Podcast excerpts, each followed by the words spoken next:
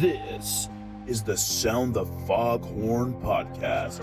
Cut off by Mata, throws it up front. Dumba scores! Your number one podcast for the Minnesota Wild. Proud to select with the ninth pick in the 2020 draft from the Ottawa 67s of the OHL, Marco Rossi. Covering their prospects, the NHL, AHL, news, notes, and much more. Fiala's in for Minnesota. Fiala cuts to the middle, waits, scores! Greenway in, saved by Miska. Rebound, Eriksson Ek, they score! Jordan Greenway beats Miska. And poked away Kaprizov in for a chance to win it. He scores! Kirill the thrill is Now, here are your hosts, Brett Marshall, Zeke Boya, and Justin Buck.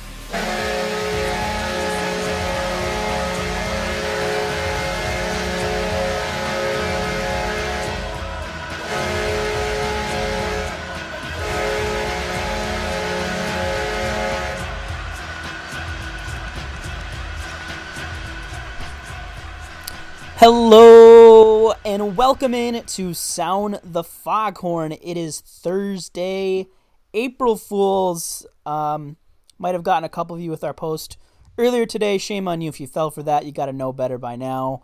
Uh, but you know, happy to be recording a podcast tonight. Um, other things I'm not so happy about, um, but more on that in a bit. We'll check in here with uh, Zeke and Justin. Uh, Zeke, we'll go to you first, my friend. How you doing uh, on this Thursday night here? About uh, two and a half, or about an hour and a half for uh, puck drop for Wild in Vegas. Yeah, overall, I'm uh, doing pretty good. Uh, I mean, obviously, we'll we'll get into some uh, not so great things here in a few minutes, but uh, no, it's doing good. Uh, sitting here talking about the Wild with you guys, and uh, the game coming up uh, right after this should be really interesting too. So yeah, no, I'm doing good. And Justin, what about you? doing pretty good with uh, some of the good news we've received recently. Um, shame on me, I did fall for it. I was at work and I saw the post and I was like, "Oh, what the hell? What? This is news to me." And then I was like, "Oh wait, it's April. It's April first. so I fell for it. So shame on me. I fell for our own joke. That's always funny. All right, well, lots to get to today, and we're going to try to keep it under an hour because we don't want to miss uh, any of the Wild games. So we're going to jump right into things. Uh, we're bumping the analytics segment back to the kind of the middle part of the show because we're going to go a little more in depth uh, on regression for that. So uh, skipping that, but we'll still have uh, this week in Wild history, and then as always, we'll start with the prospect update uh, from Justin. Uh, so we'll go to you first uh, with the prospect news. All right, there's not a whole lot. A lot of seasons are coming to an end, but uh, Andrei Svetlakov and CSKA have made it to the conference finals and will face SKA.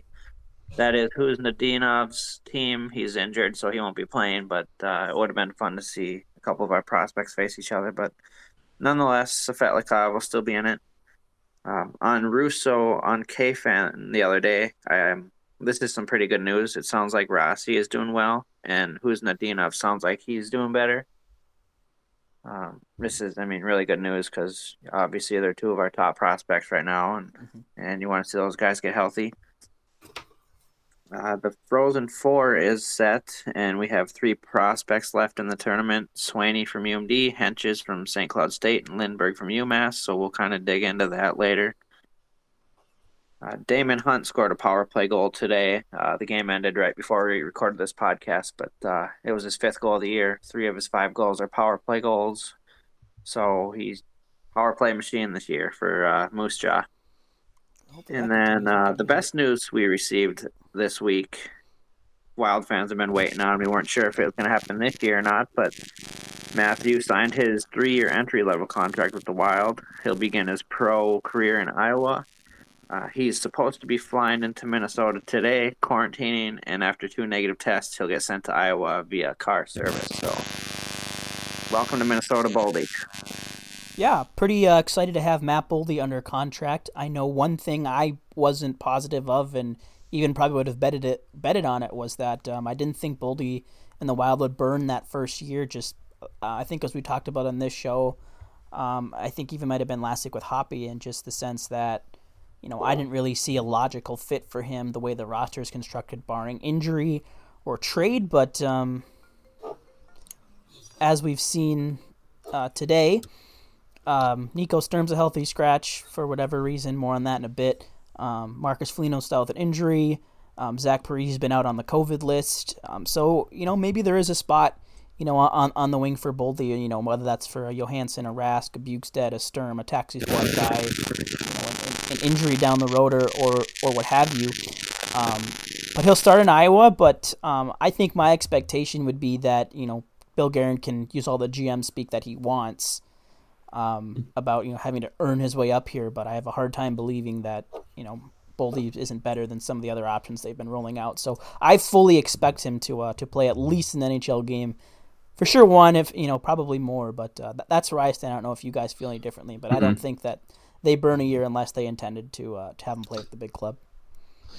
Yeah, I, I think I agree too, and I think I mean obviously the Russo pointed this out on his uh, radio hit today on KFan that, and obviously it's been in all his other articles that uh, part of the maybe the reason he's not even up here now is obviously their cap space. They have hardly like even a dime to like have another guy called up. So, uh, you know, and he was saying that you know he'll probably be down there for you know three, two, three, four weeks maybe. I mean, who knows if there's injuries, and then uh, they'll accrue that cap space where they're able to come up, get him up here, or you know, with in the playoffs with you know you, you can be over the cap and all that. Uh, I'd, I'd I'm with Brett though. I'd say he's at least going to play in a game this year for sure.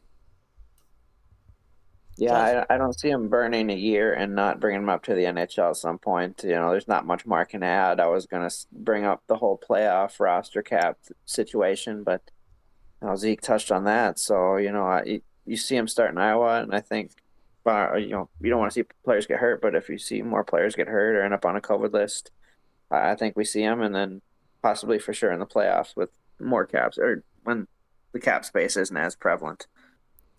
Yeah, and we've gotten a chance now to watch Matt Boldy at the World Juniors. I know Justin, you've caught you know a handful of his games and shifts and highlights from from Boston College. I had a chance to watch uh, BC in the NCAA tournament.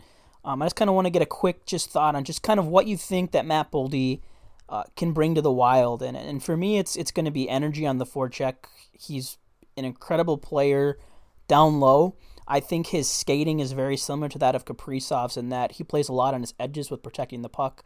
Um, and I think where he could be a really valuable asset to the Wild if it gets to that point is is um, you know the Wild seem kind of lost for a guy to take draws on the power play and kind of be that net front presence.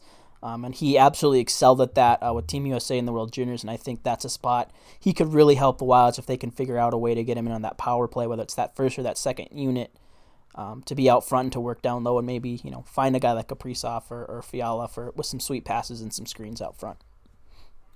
Yeah, I mean, I certainly agree with that. You see strong board play. It seems like he goes into the boards and he comes out with the puck almost every single time. So, you know, kind of something that we may be lacking from a lot of players. And, you know, we've seen a lot of passengers lately. So, um, anyways, back to Boldy. He, yeah, like you said, he could end up on the power play. On you know, we saw him in the World Juniors, even at Boston College. He he always seems to find players from you know like below the net or on the half wall, and he just he's maybe something we're lacking on the power play that could find a Fiala or Kaprizov.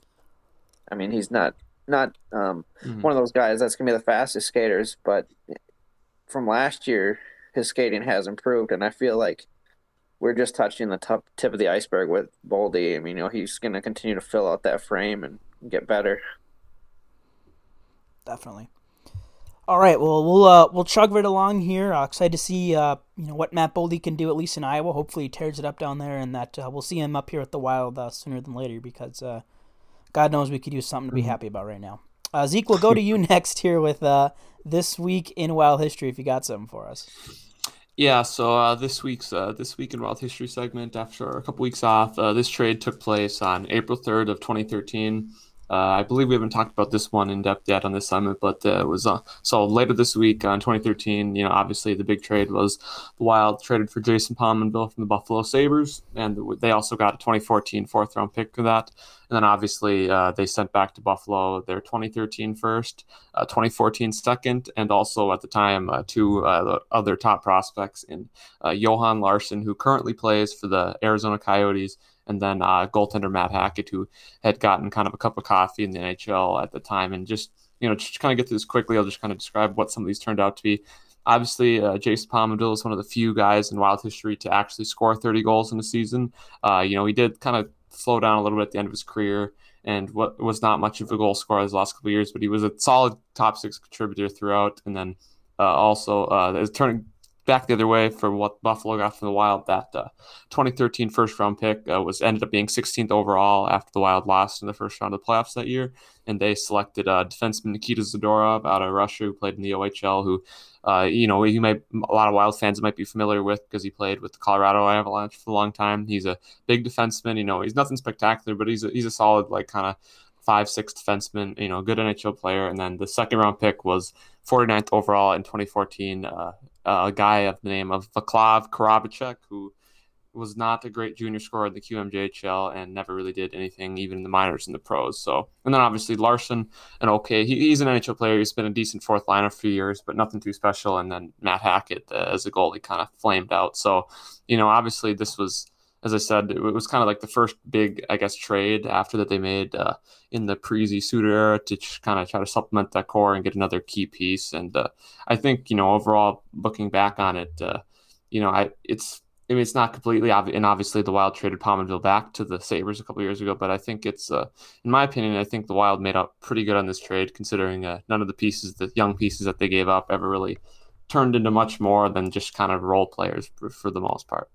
Yeah, to me, it's typical Buffalo. You know, death taxes and bad trades and terrible drafting. Yeah. Um, Buffalo Sabres. So.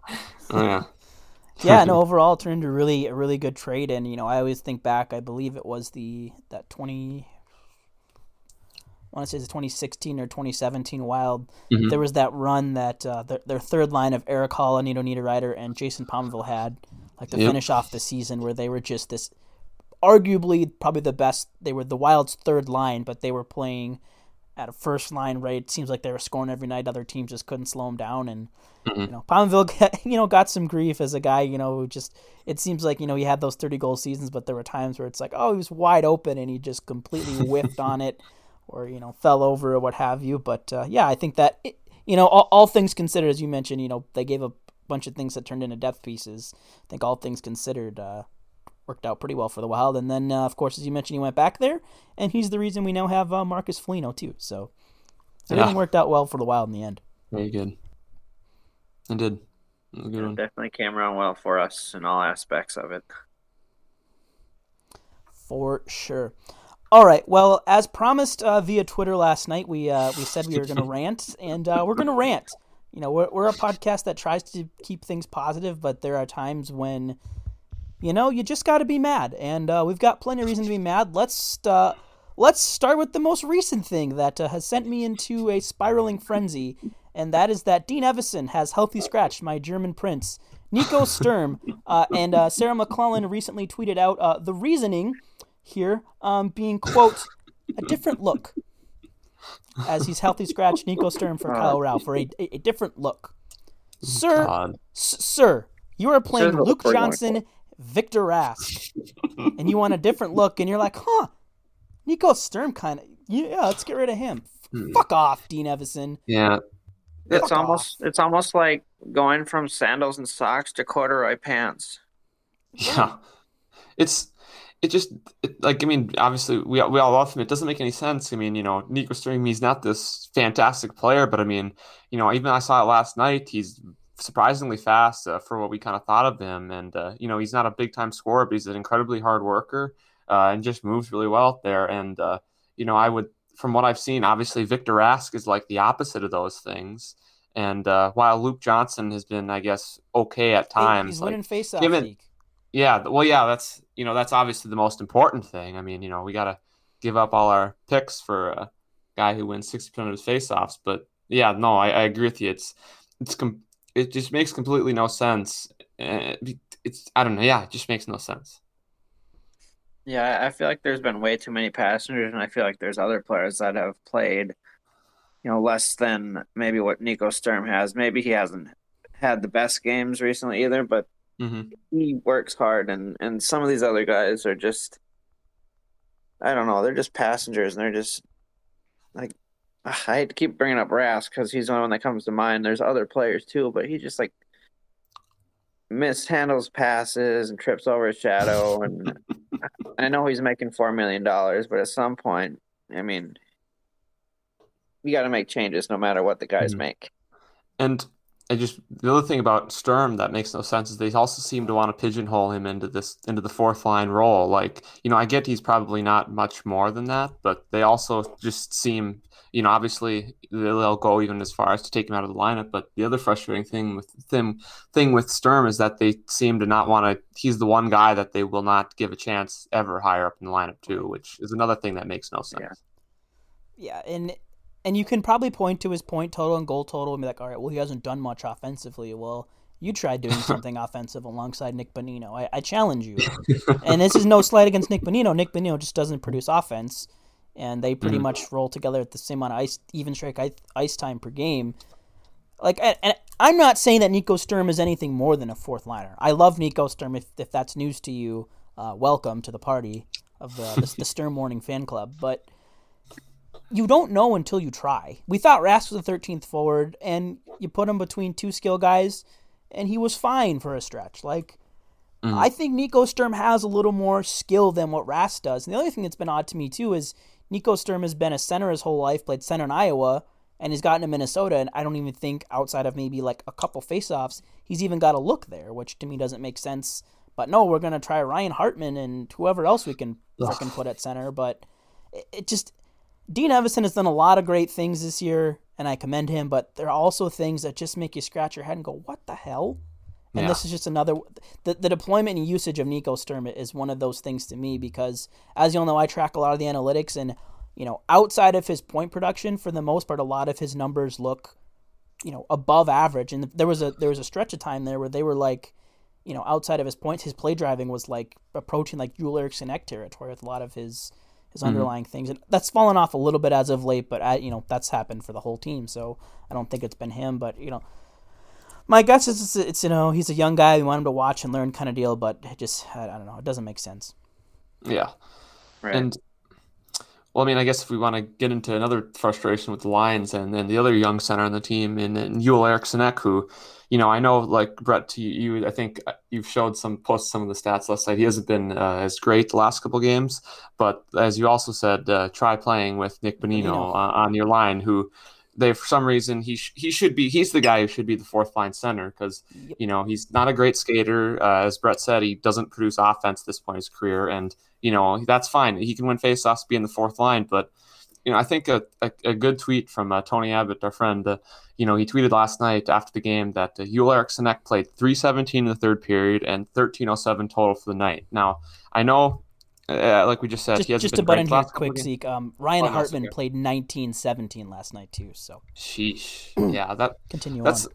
No, but yeah, no, that is another thing that makes completely no sense. But I just don't get why your top line center is not uh, on your top line or even in your top six, really. Because, yeah, like we said, he hasn't had a great couple of games, but uh, you know, even in his short couple of times, if we can remember right, I think uh, he was good, looked good between Kaprizov and Johansson, those guys early in the year, and it's just he seems like another guy like Sturm that they've just pigeonholed into the third line role. That oh, he's got to be on that third line, and we got to try to have that shutdown line, and uh, it just doesn't make much sense when a guy is like Victor Rask and Ryan Hartman, who Ryan Hartman especially is a decent forward, but like he his job he's not a he shouldn't he's not a skilled guy. Like just, I just don't get why they also refuse. Like we we've gone over it a million times, but the refusal to move Ek up and play him in a higher position is another just mind-boggling thing. Yeah.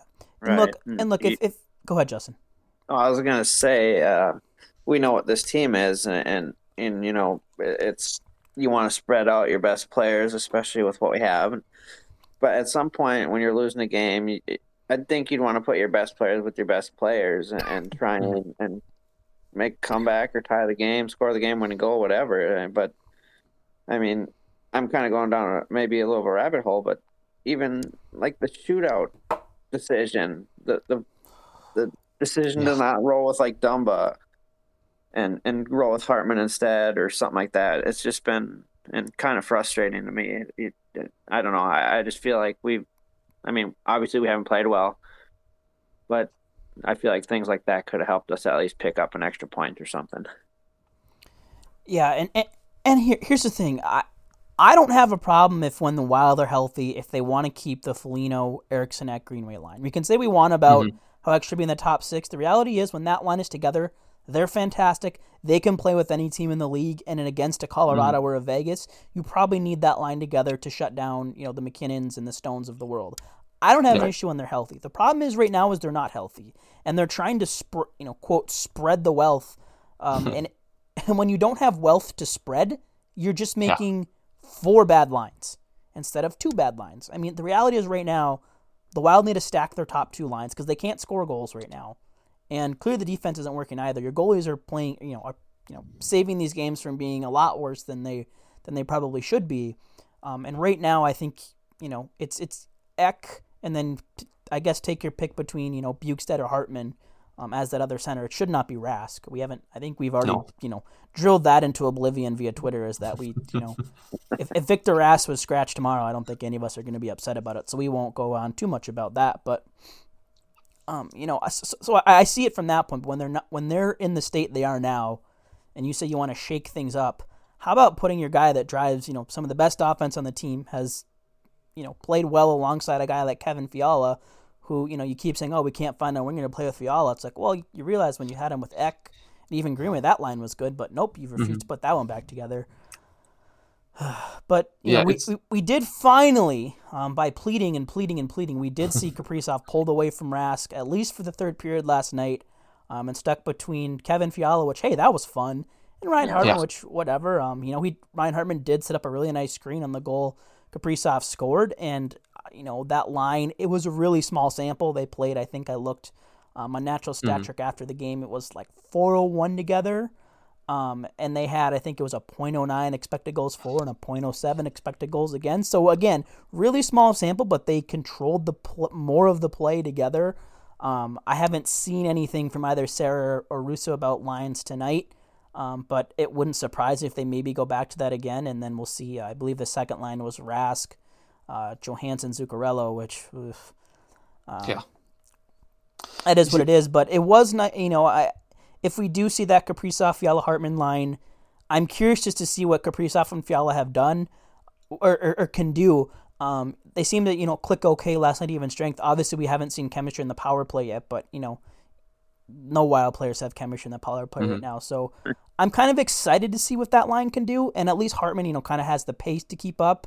Um, and if he doesn't, you know, try to overpass like he has been, actually shoots a little bit more. That line could work, and, and we'll see. I'm excited to see what happens. We're not going to talk about the other three lines because now with Sturmount, I basically hate all of them. So.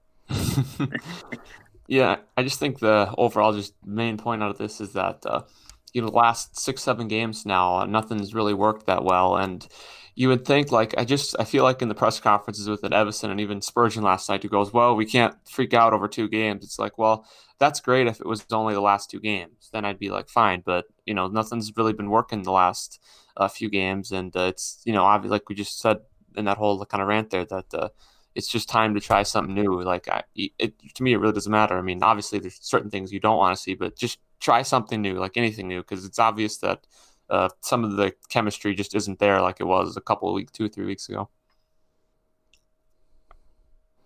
And I think that brings us really good uh, into our next topic here, and that's um, regression, um, which, if you follow analytics, you've probably heard it before simply put, it's a trend or a shift towards a less perfect state.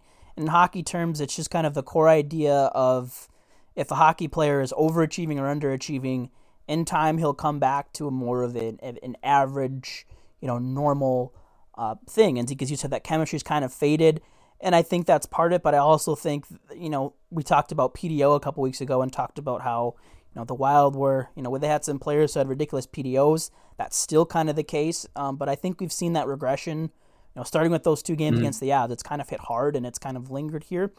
I think, you know, obviously we're, we're somewhere between where we were and where we are now.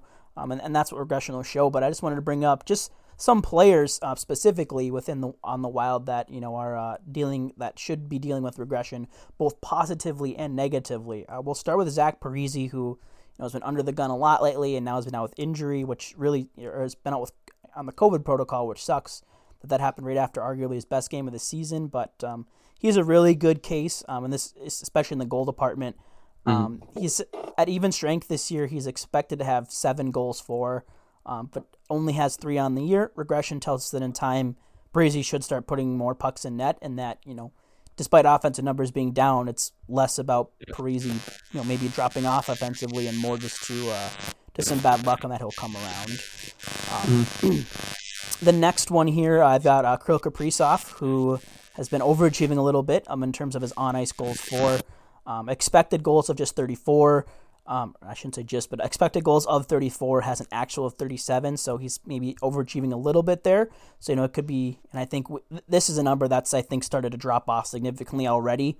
Um, we saw you know the three games without a point and stuff, and like not to say he shouldn't be scoring like a you know one should be on the ice for about a goal mm-hmm. a game, which is where about he's at, but.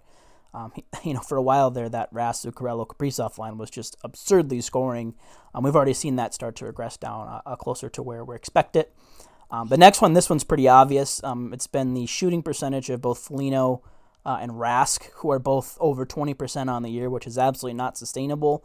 Uh, the best shooters of, uh, you know in the league are 17, 18%, and neither of those two are great shooters. Rask doesn't even like to shoot the puck um, as it is. So I would I would guess that those will regress closer down to that nine to thirteen percent, which I think is closer to mm-hmm. what we see um, around the league average. So you know it's likely that their next you know ten pucks fired at the net probably don't go in, um, and then they'll level off somewhere on that nine to thirteen mark.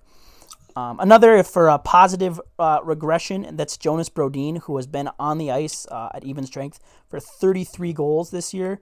Um, but his expected goals against is 27.24. So basically suggesting, you know, his defense has been six goals against better than uh, than what's produced. So um, that can be attributed to, you know, poor goaltending and stuff as well. And you know, obviously there's some time he's been without Matt Dumba, which didn't help either. And so I think you know, Brodin, who's been seemingly struggling as of late, it could be more to uh, some poor on ice mm-hmm. goaltending when he's on the ice to uh, to to drop off and play. Uh, two more here. I have Nick Bjugstad, um, who has been the bent, who has been the exact opposite of Brodin. Um, has just been on the ice for eight even strength goals this year. However, has been expected to be on the ice for 15, uh, so seven more than uh, or seven less than expected. So uh, getting bailed out uh, by wild goaltenders. So there's a chance that uh, that that could start to fall off, and we see Bjugstad maybe have a couple minus games here coming up. And then I touched on this briefly as the last one here. PDO um, which again is that combination of uh, shooting percentage, save percentage. They're still like half the Wild, or like five to ten percent above you know that that average of hundred where most players and teams fall to. So, and that as of late too has just come crashing down too. So, mm-hmm. um, we're, we're, you know now it's a good time to talk about this because I just feel like we're kind of seeing it everywhere with you know with the Wild. We're riding this high that like, yep, we know we're not they're not this good, but now we're riding this low and we know they're not this bad. So regression can move both ways, and I think we'll really start to hopefully see this kind of level off and get players back to where they're expected, quote unquote. So long winded there, but that's regression. I wanted to take a little more time because there's a lot that can go into it. But uh, any thoughts there from anything I, uh, I hit on? Uh, no, no extra thoughts for me. I, I it's just, you know, appreciate you doing that segment. Uh, I learned something new from it every single time. So, Zeke, anything? Yeah, no, just uh, basically just same what Justin said too here. Cool, cool. All right, so uh, next up, uh, we're any uh, before we move on, uh, anything else you guys want to touch on uh, regarding the wild or anything uh, hear. or are we good there? Uh, maybe just a small, quick rant. Maybe yeah. just a quick one. Yep. this is the pro so show. When, so when uh, when were we not able to lay a clean hit and not mm. have like a scrum mm-hmm. or someone go after that player for it. When are we going to start just taking a clean hit and maybe just picking our head up and not getting hit like that, or taking the hit and playing on? Yeah, kind of like Kaprizov it, the other night, taking uh, hitting Couture and then Kane and Burns and all those lovely yeah, Brent, players jump in on him. Yeah, yeah Brent, Brent, Burns seems to have a problem with. He's, he's being a little bitch boy last night. I know it's it's funny in a way. It's like, hmm. And you know what I love about Kaprizov is he doesn't really retaliate. I mean, you see him retaliate. He doesn't take crap. yeah, like, he doesn't take crap. but what you see him do is he'll lay a big hit on Couture or something, or he'll score a big mm-hmm. goal mm-hmm. and, and he'll make him pay that way. Yeah, and he like I mean, it was great to see. I mean, Zeke, I think you alluded this on Twitter. It's just that you know Kaprizov can just be invisible for you know periods of time. And I was like last night, you know, really quiet first two periods. All of a sudden, third period, boom, he's scoring a goal. He's mm-hmm. buzzing around the neutral zone. He's laying out Couture and, and, spicing things up. And you know, the Wild looked dead for two periods, and you know, they ended up losing the game by two goals. You it was one goal. Maybe wasn't that close throughout, but because of you know just the energy he brought and the spark, you know the the Wild fought back in there a little yeah. bit there in that third period, all because of Kaprizov, much like we saw Fiala do uh, uh, last year as well. No, yeah, I, I, definitely agree with that, and you know, just Justin's original thing. It's just that just seems to be how hockey is at all levels, where uh, you know you got to stand up for your guy, and it's the code and, and all that crap that we've talked about a million times, which you know, like Justin said, is really stupid and uh, you know, like he also said, just uh, keep if you don't want to get hit, uh, keep your head up, and uh, we don't need to have uh, huge scrums every five minutes in games. Although it is kind of funny, it's sometimes, and I mean, I saw two in that scrum last night when Kaprizov, the ref pulled him off the first pile, and then uh, right after that, he went over and got into the other one and grabbed another Sharks player by the head too, which I thought was pretty funny. But uh, yeah, no, it, it's it is dumb for sure yeah, and, and again, like the, the, you you alluded to the hockey code, and I don't have an issue um, you know, like when uh, if if it's a dirty hit, exactly. Mm-hmm. Right. H- had Lawson Crouse gone up to Carson Soucy and said, "Hey, I didn't like that hit you threw on Conor Garland. Let's fight." I'm cool with that.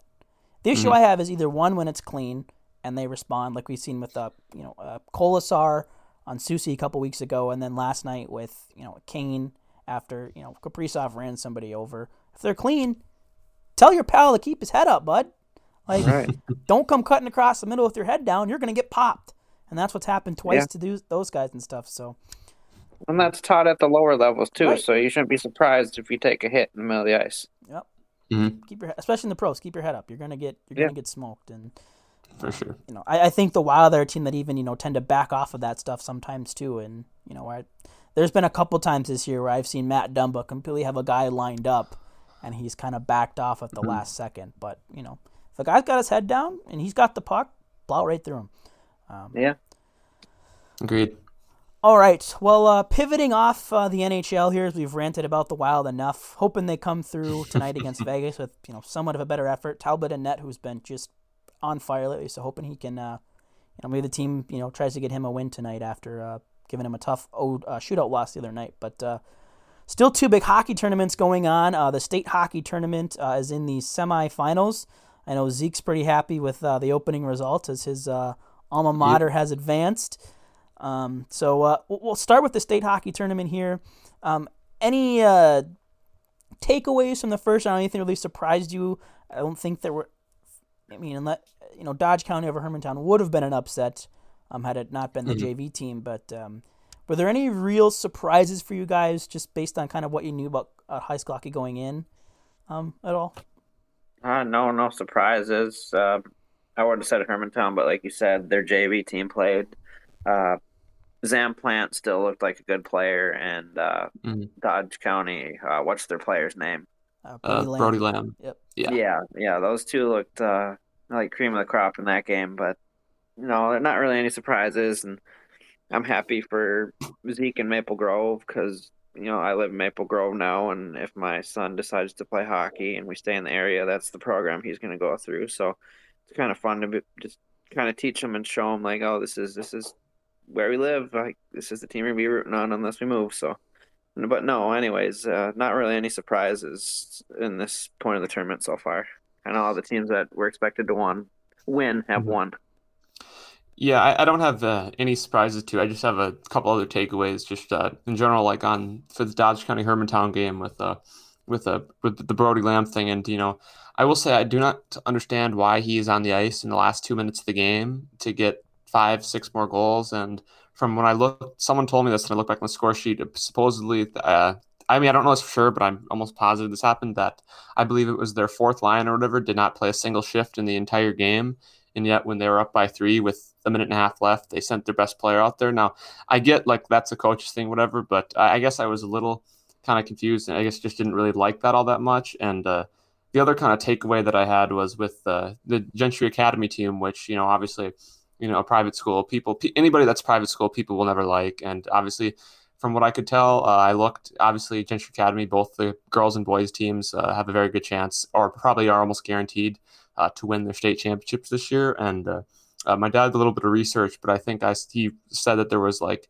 50 or 60 uh, kids in grades nine to 12 at that school, and 22 or like 20 each on the girls and boys hockey team. So there was a lot of debate about oh blah blah blah this is silly whatever, but no, that that nothing really surprising. Obviously, with Hermantown they'll win that tournament, and then uh, in the Double A, it should be interesting. There's a lot of great teams. Uh, Lakeville South, Eden Prairie, Maple Grove should be a couple games uh, and Friday night on TV uh, with with a lot of high powered offense. But uh, you know, just just just fun hockey as usual to watch. It's great to have.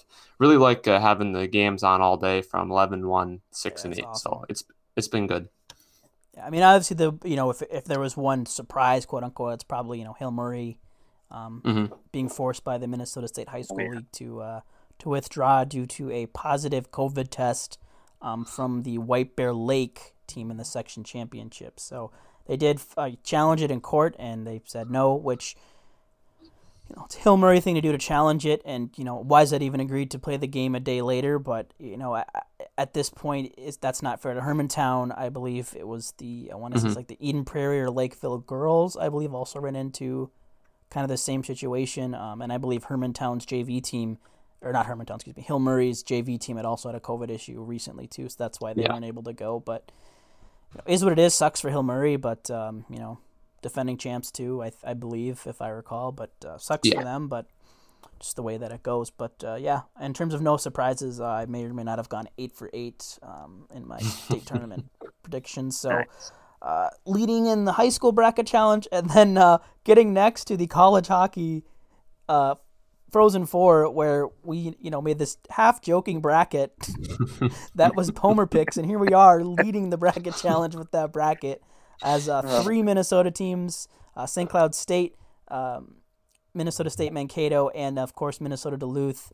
Uh, three of the final four teams joining uh, UMass as well, and Filip Lindberg. But pretty damn cool to see our two teams there and uh, in the in the in the Frozen Four, the chance to meet in the championship. And uh, let's talk a little bit. Uh, I've talked a lot tonight, so let's uh, hand it over to you guys first. Talk about uh, the University of Minnesota Duluth, who played an absolute absolute track meet uh, with the North Dakota Fighting Hawks. Right. Yeah, that was a fun game. We basically, you know, won the series two games to one that night, so that was fun.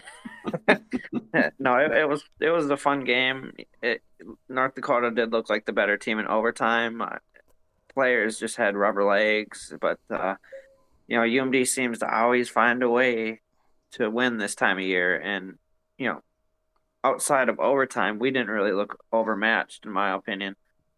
Uh, we looked like we hung with them pretty well. We met, I mean, we faced them a few times in the regular season, so you know, we, we kind of knew them and knew their style. But uh, no, it'll be interesting to see what we do against UMass. We'll, we'll, they're a tough defensive team with a good goaltender. Obviously, Wild's prospect Filip Lindberg, and I feel like we're both kind of one of those teams where it's it's going to be another one goal game, and that seems to be the the pattern every single year that we play in this this Frozen Four is we win games by one goal. I think we're going to need strong defensive play and, and good goaltending. Uh, Stejskal was really well, re- really good until he got you know those cramps, and then uh, Fanti came in and finished it. But uh, yeah, we're gonna we're gonna need our defense to be good and like we said before, they're maybe not as good of a core as previous years when we've won it, but Sandelin seems to have them ready, so it'll be exciting. Yeah, no, I think uh, just another kind of like stat that I saw. I can't remember exactly the number, but I feel like I, I read that they've won now 10 overtime NCAA tournament games or at least playoff games in a row now, which, or something like ridiculous like that, which is insane to think, especially with how hockey is with you know, you can get a bounce off your own guy's butt or off his hand or off his face or something. Anything ridiculous is can easily happen in hockey games. It happens all the time. And, you know, like Justin said, the, they just always find a way to win. Uh, unfortunately, I did, was not actually watching the game last weekend. I was following it on Twitter and through the high school app or through the college hockey app. So I was technically watching it, but I, I was staring at the phone, uh, stress eating Girl Scout cookies, a bunch of thin package of Thin Mints during the whole time. But no, like just everything Justin said, it was fun, and uh, yeah, it's just uh, it's just kind of sometimes I guess you got to appreciate the just how successful they've been over the last 10 years because that obviously does not happen very often with any team in really any sports league. So that's just kind of what I've been doing too is just uh, appreciating the fact that uh, gotten to be a fan of a team that's just this successful year and out. And uh, like Justin said, it just should be fun to see uh, if they can pull it off again next weekend. Yeah, and of course uh, the other you know the other close game uh, in in those quarterfinals was my Minnesota State Mankato Mavericks who uh, mm-hmm. you know got some of that Sandelin luck uh, p- passed through the family. Yeah. Uh, Ryan Sandelin in overtime. Uh, the Mavericks were down three to one, and I believe scored twice. I think in the last five fifty of the game, uh, including a, a, goal with the net empty on an absolutely beautiful play, um, and were able to to to force overtime um, against Quinnipiac. And and honestly, it, was so weird because I had watched them in the WCHA um, mm-hmm. tournament. Mm-hmm. They looked they just looked like they were just weren't playing their game. Ended up losing to Western Michigan, I think five to one. And then I watched that first period against Quinnipiac, and it looked like a lot of the same stuff. You know, Dryden McKay, you know, let in a goal that he just typically doesn't let in. And then all of a sudden, you know, that second period hit, and since then, this team has been right back to what I've been used to. Um, for those of you that were Gopher fans and got to watch Mankato for the first time, you saw just how suffocating uh, they can be in terms of, you know, if you're going to try to skate the puck, good luck. You're not getting in the middle of the ice. You're not getting shots to the net, and they completely dominated the Gophers in every single way.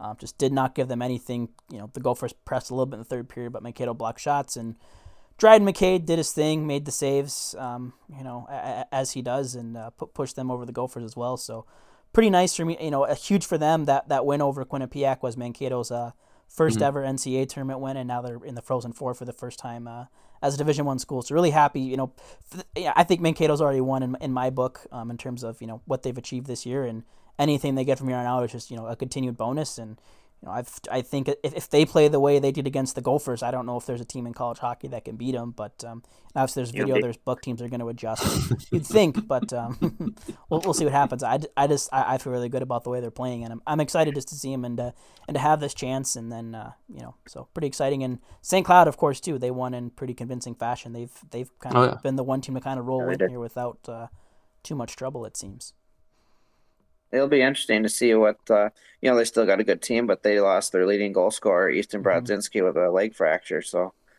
that could be a big loss. But you know, they they still have a good fast team with players like Hentges and uh, Veeti Miettinen and Perbix and and Krannila. So there'll still be a, a team that you're gonna have to uh, fight and claw against. You know, they played UMD really strong this year. We were actually two, three, and two against them, so they technically beat us five of the seven games we matched up. So it'll definitely be fun to watch both games and see how these these schools do because we really we have a kind of a fighting uh can fighting a fight in each matchup.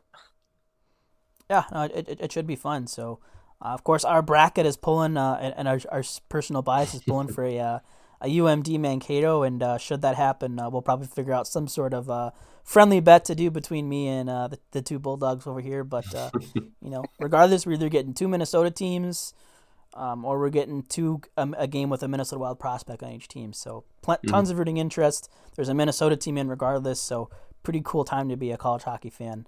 Uh, in Minnesota, guys. Anything else about the uh, the Frozen Four here before we uh, wrap up the show with a couple fun little things? Oh, I'm I'm covered. Yeah, same thing. I think we think we got it all. All right, and then for those that don't know, uh, Mankato and St. Cloud will play at 4 o'clock next Thursday, April 7th. Uh, and then I believe the Bulldogs and uh, UMass follow. Is it a 7 o'clock start for that one, local time? Ooh, I, I, I, haven't.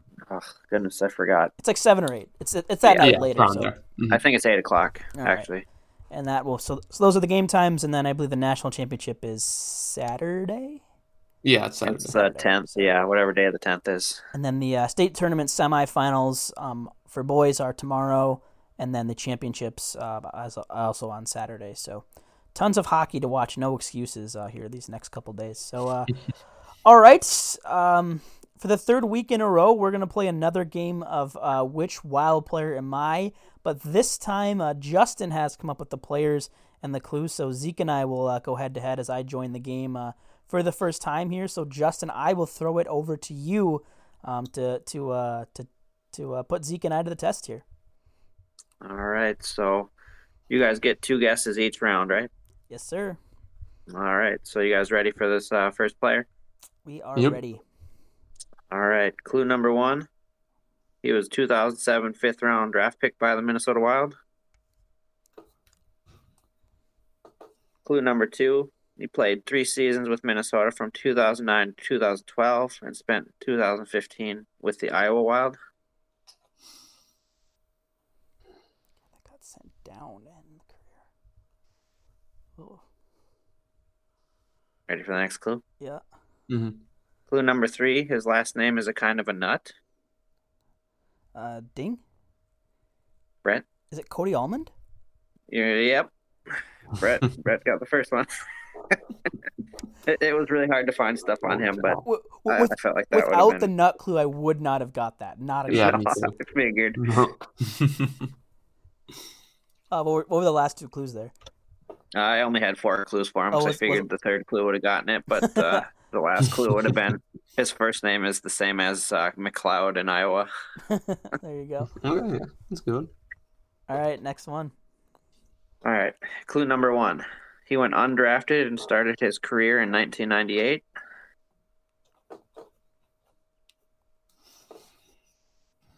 Clue number two. Played 13 NHL seasons, including one with the Wild.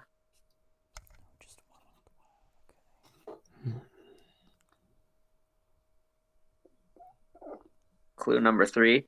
Spent most of his career with the New Jersey Devils.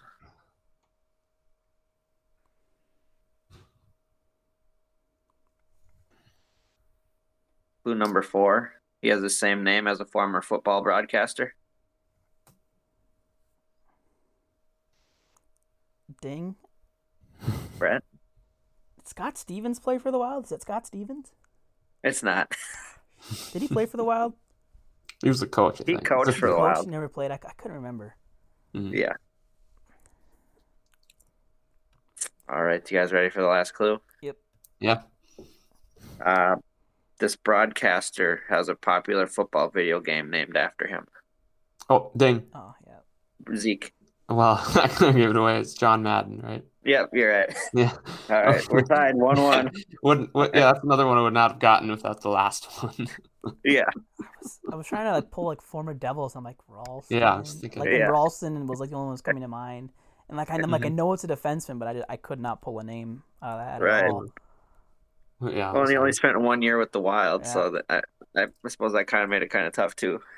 And uh, now that I think about it, uh, the first Wild game I ever went to, he scored a goal in. Now that I remember, so That's that's that's the kind of thing I remember too. So a little fun fact. yeah, I've got I've got no uh, I've got no recollection of my first game because it was in uh, 2000 when I was four years old. So Wow. I I think I was in a suite. I think, Yeah, uh, but I don't remember anything beyond that. We went with family friends who somehow got the suite. So nice. all right, uh, The only and now that we're talking down this rabbit hole a little bit, my first game was in 2003 when we played the Ducks in the playoffs and we lost like four nothing. So ah. playoff Oof. game for your first game had been fun. yeah, it was it was fun though. All right, All here's the right, next you ready one. for the third guy? Yep. All right, clue number one. He was drafted in 1990 by Quebec, number one overall. Oh, dang. Zeke? Owen Nolan. Yep, Damn, nicely done. very nice. Because I was, Got it on the first clue. because I, yeah, I don't know. Wasn't that was that one of their last like drafts? Then that would have been, I think, right? Uh, I, I think so, because didn't they move in like 1995? They became the Avalanche. Yeah. so- yeah, I think he was like a shark for a while too. If I remember yeah. right. He spent a lot of his career with the Sharks. It, it yeah, I think, Mm-hmm. uh, yeah, played over 1,200 games. And, yeah, most of them were with the Sharks. That's at least what I remember him from. Like Mhm. playing Oh, yeah. video games as a kid, just Owen Nolan always owning me. San Jose. Oh yeah. All right, you guys ready for the next guy? Yep, I got to get this one here. It's all I'm, Yeah. I'm toast. This one might be kind of tough too. So All right. you guys ready? All right, clue number one. He was drafted in the first round in the year 2000 by St. Louis.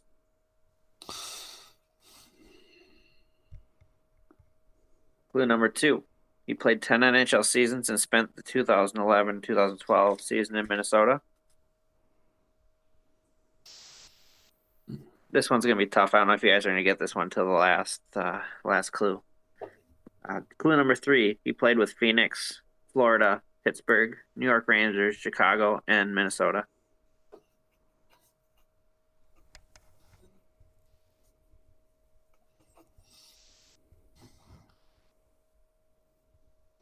You guys ready for the next clue, or do you need a minute? No, go I'm ready. All right. Clue number four. He's from Hastings, Minnesota. vague. Very vague. Hmm. All right. This one should give it away. So here we go. Clue number five. His last name is the candy name where the first word is Laffy. Ding. Zeke? Uh, I believe his name's Jeff Taffe. That's correct. Okay. I didn't. Yeah, know, I didn't know the first name. I would have never got that. I don't know how, but when you said the last name it was, but somehow I remember it probably from just scrolling through old stats pages. Somehow, Yeah. Like, the only way I would know that. Like I'm hearing Yeah, that I'm- name and it doesn't even really ring a bell to me. yeah, no, I, yeah, I, I don't know nothing either. It Just yeah, no, only from stats. Never. I remember the name, but it, it wasn't uh, very long, obviously. But hmm I guess I'm a little bit older than you guys. I'm the old fart to the group. Well, I mean, I, I would have been. I was 14 in 2010, so it's not like my memory Oh, should have that's true. shot. So, Mhm. like the name, Yeah. like kind of rings a bell, but like I, I couldn't tell what color hair he has, what number he wore. Right. Like it's, Well, yeah, I can't really tell you what he looks like. I just Yeah. remember the last name for some reason. hmm Oh yeah. all right. All right, you Uh, guys want to do the last one yeah, just we for can. fun? Yeah, even though Zeke's won, uh, he- improving his record uh, two and one. Yeah, Um, I'll see if I can maybe at least at least save myself from total embarrassment. right. All right, clue number one. He was 2002 second round pick by Edmonton. 2002, you said. Yep. Okay. Clue number two. He played 14 NHL seasons with Edmonton, LA, New York Rangers, and Minnesota in the year 2015-16. He was here. Oh, Ding. Zeke. Jarrett Stoll. Yep. Nice. I was hoping I was going to get the clue four. what, what what was it? Well, clue number three was two-time Cup winner with LA, and then clue number four was just the word cocaine. Oh. Got What? him. Wait, what? Got him. Was he? Did he do something? or Yeah, I'm pretty sure that's why he's out of the league. Oh, okay. Okay. Okay. Yeah, I didn't. Yeah, no. All the reason I remember him because I remember they signed, they claimed him off waivers, I think, from the Rangers, and uh, then all I know remember him from is people talking about how terrible he was because the team did not have a great regular season that year. But uh, I, I think he was a, a pretty good player back in his day with Edmonton and Oh, yeah. obviously in those Cup teams. Yeah, he was. He was like. Yeah, I think he was a, for sure like a top nine guy. I think for LA, if I if I recall Mhm. correctly. So Yeah, he definitely helped them win those two cups. So, but yeah, good stuff. Some nice uh, obscure names there. Um, Yeah. yeah, I was tried good. finding some randoms. Yeah, I'll I'll get that one set up for next week. So. All right, sounds good.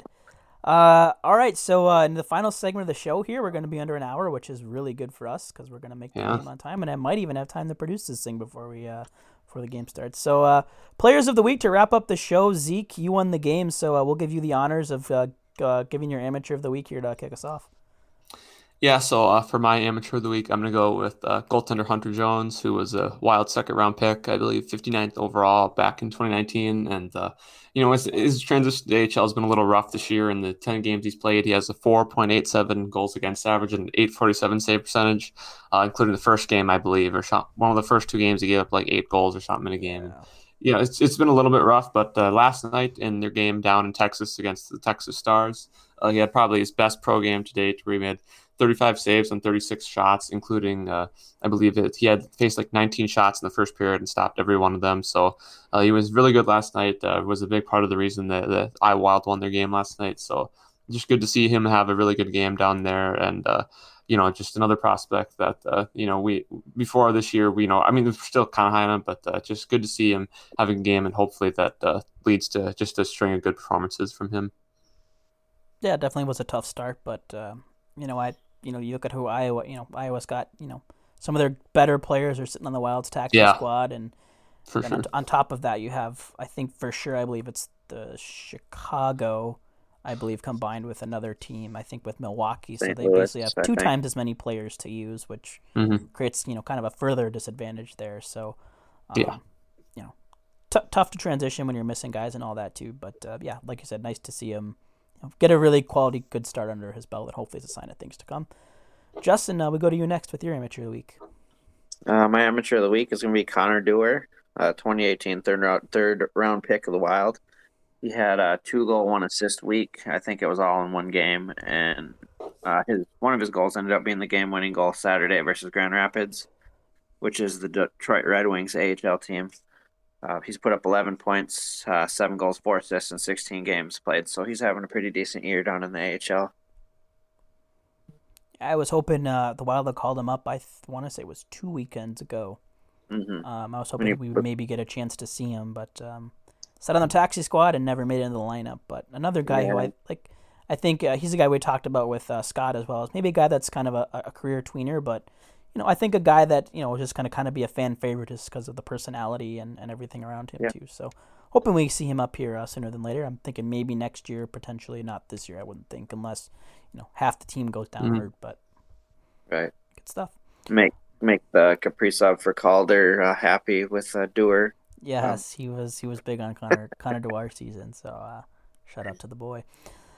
All right, and for mine, I think for maybe the third time, for sure the second, but uh, I'm gonna go with Dryden McKay. Uh, two reasons: one, a shutout over the Gophers, which was sweet, um, but even more importantly, which even caught me a little bit off guard. Uh, today, he was named one of the three finalists uh, for the Hobey Baker Award, alongside Cole Caufield and I believe it was Shane Pinto of uh, North Dakota as the other two. So it's going to Caufield, I think. Um, I, I, I never thought McKay had a chance to win it. Um, over, I don't think anyone had a chance over Caufield, but to get into that final three is pretty cool because there was a lot of Yeah, really impressive players. Um, you know, Boldy and Spencer Knight was in there. Quinnipiac's goalie. Um, Petrozelli had a really good year. Um, you know, there's so many other good players that were in that group. So for him to you know get some recognition for just the unbelievable things he did this year in Mankato with I believe it was ten. I believe he has ten shutouts now if you count the one. Um, the other night he's two off now of tying Ryan. Mi- Or is it three? I think it's just two off now of tying Ryan Miller's NCAA record. He can easily go another season if he wants. And from the way I believe I saw a quote that he'd be honored to get it, and it sounds like the coach is planning on having him back next year. So it'd be cool if he can uh, beat beat that record. But uh, you know, hoping he can carry us to national championship. But just tons of uh, awesome, you know, just just play this year and, and to, to be recognized as a final as a finalist is is really cool for a guy that you know wasn't drafted by an NHL team was kind of you know, Mhm. pulled out of the USHL and you know the definition of finding a, a, di- a diamond in the rough. Right. And it seems like a lot of uh, what's happening this year. I mean, even the last couple of years has been good for the program. Maybe Mankato ends up winding up like a like a UMD program where they kind of been mad their whole whole time as a, a you know as a team. And I mean overall, and then they wind up getting the right coach and right players and, and Mhm. becoming really good. For sure. All right, and we still do have pros to do. Um, I, I swear this gets harder every week as I feel like all right, we've already done that Oh, yeah. guy. Yeah. Uh, this guy Mhm. sucks. The Wild haven't hardly played well, so no Wild players to pick. from. Right. but nonetheless, we got to do it. We got to we got to grind out and dig deep. Uh, so Zeke, we'll go back to you. Uh, who you got? I have for uh, my pro of the week, I have uh, Kyle Okposo, uh, Minnesota native, former uh, Golden Gopher. Uh, he was obviously a longtime New York Islander, then signed a contract with the Buffalo Sabres that uh, has not turned out to be well. But after you know he's after battling some kind of serious medical issues the last couple years, he's kind of gotten better and has been starting to play consistently. And while he still only has nine points, 27 games this year, uh, the last three games this week with Buffalo, he had four points, and the last five overall, he's had a couple goals and four assists for six points. So uh, just good to see another Minnesota guy just uh, to rebound, get back, be healthy, be doing good in that respect, which is obviously the most important thing. So it's good that he's doing well there, but uh, also good to see him uh, kind of, uh, you know, have a little bit of a good uh, week or two here, especially on a team that uh, in Buffalo who has obviously not been good this year. Yeah. Uh, I'll go next just because uh, my is also a Buffalo player. What a revelation! Uh, they uh, they lose 18 games in a row. They win once, and all of a sudden they got two players of the week. Uh, I'm going Yeah. Casey Mittelstadt, who uh, scored one of the six goals um, against the Flyers, who, Mhm. holy cow, is uh, Chuck Fletcher got himself uh, a mess there in Philadelphia. We're not going to dig into that, Yeah. but uh, if you followed hockey at all, you know the, how uh, the Philadelphia Flyers are struggling right now. But Casey Mittelstadt, you know, a, a former top ten pick, just hasn't quite, uh, you know, found his stride yet in the NHL. Um, but he's you know gotten a, a decent cup of coffee this year. I think he's been up since the end of February playing games, and I think he's up to like three goals, three assists, and I I've seen his name floated out as a guy that you know could potentially be moved in trades to as a guy uh, looking for a change of scenery. And if you know he's a guy that if the Wild have you know an asset to give up, you know take a flyer on him, third round pick or something, I wouldn't hate it. He's a he, can play center, Minnesota born.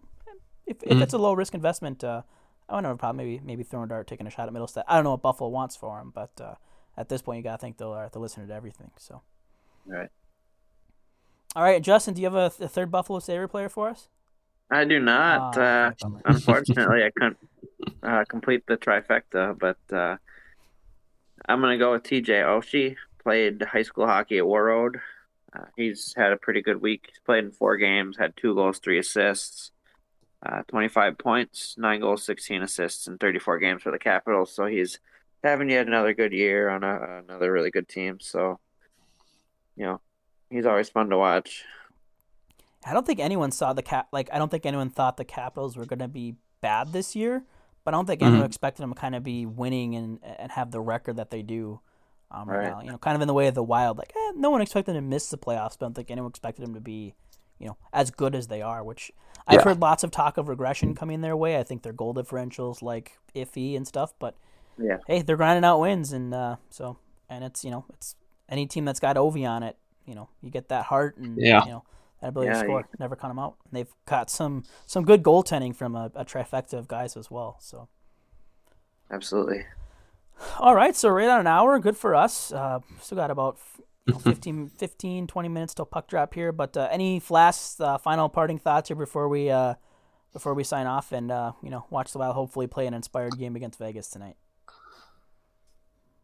Um, well, I guess just my last quick thought is, you know, I try not to go too long, but uh, you know, obviously with the switch from Fox Sports North to the now Bally Sports North, there was a lot of controversy on Twitter yesterday and even today in the Twins game of people not liking it and saying this is silly, this is dumb. Like, yeah, I'm no, I'm not. one of them. I'm one of them.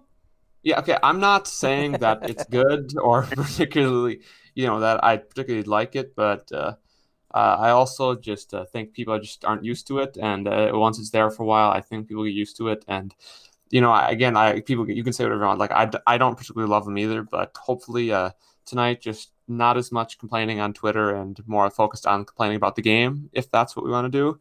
Uh, but no, I, I don't know. I just think that was a it was kind of alarming to me that when I tweeted about that, I got like 21 replies in like an hour. It was like, wow, people are that are passionate about it. So, I I actually didn't get to see it. I had to catch the the Sharks broadcast just because it was a streaming site I used. But I I, I don't know. I I'm curious It's to see what it looks like. I you know I yeah Imagine that But I- half I had- that, a, that a third of the screen is blocked by Bally's stuff. That's what it's Uh, like. I had to listen to the Sharks commentators say, "Oh, dumb. Uh, hopefully, uh, Dumb doesn't fight VL. That'd be dumb. He'd have to get a piece of VL." I'm like, "Oh my god." Uh, I do will- I listen to this Yeah. or watch Bally? I will say the I generally ahead. like the Sharks announcers. I think they, for Yeah. the most part, they do a Oh, yeah. good job. They I like do. their uh, their play by play guys got a nice play by play voice. He, they usually do pretty good. Yeah, they I do. will I will say the one thing that they could change about the the scoreboard is move it to the top because I think it is a little bit weird uh, for hockey in the bottom. But uh, It doesn't first, work I on the don't know. bottom. Yeah, it, it is a little bit odd. I'll I'll give you that for sure. All right, Justin. Any uh, any parting thoughts here? No, just uh, hoping uh, the Wild get back on track tonight and you know grind through this second half of the season here. All right, uh, Zeke. Uh, sign off here. Uh, where can everyone find you? Oh, you can find me as usual on Twitter at zbwildnation underscore hw, and uh, you can also find uh, my written work and all that other stuff at hockeywilderness.com. Justin, what about you? I'm at the East 2004. I'm at Kaprizov C at the Kaprizov Countdown, and I'm at MNW Prospects with Wild Prospects and Young Players. All right. And as always, uh, Brett Marshall here. You can find me on Twitter at B underscore Marsh 92. Be sure you're following the uh, podcast on Instagram and Twitter at Sound the Foghorn, all one word. The Wild are going to be headed through a gauntlet here before we come to you next. Uh, four games against the top in the division, two against Vegas, two against Colorado, before we jump on Thursday, followed by three straight against the Blues. So it's going to be a heck of a stretch here uh, the yeah. next two weeks for the Wild. Going to be tough. They got to figure some stuff out. Hopefully that starts tonight with a solid win against the Chandler Stephenson-less Vegas Golden Knights. Uh, but uh, until next week, this has been another episode of Sound the Foghorn.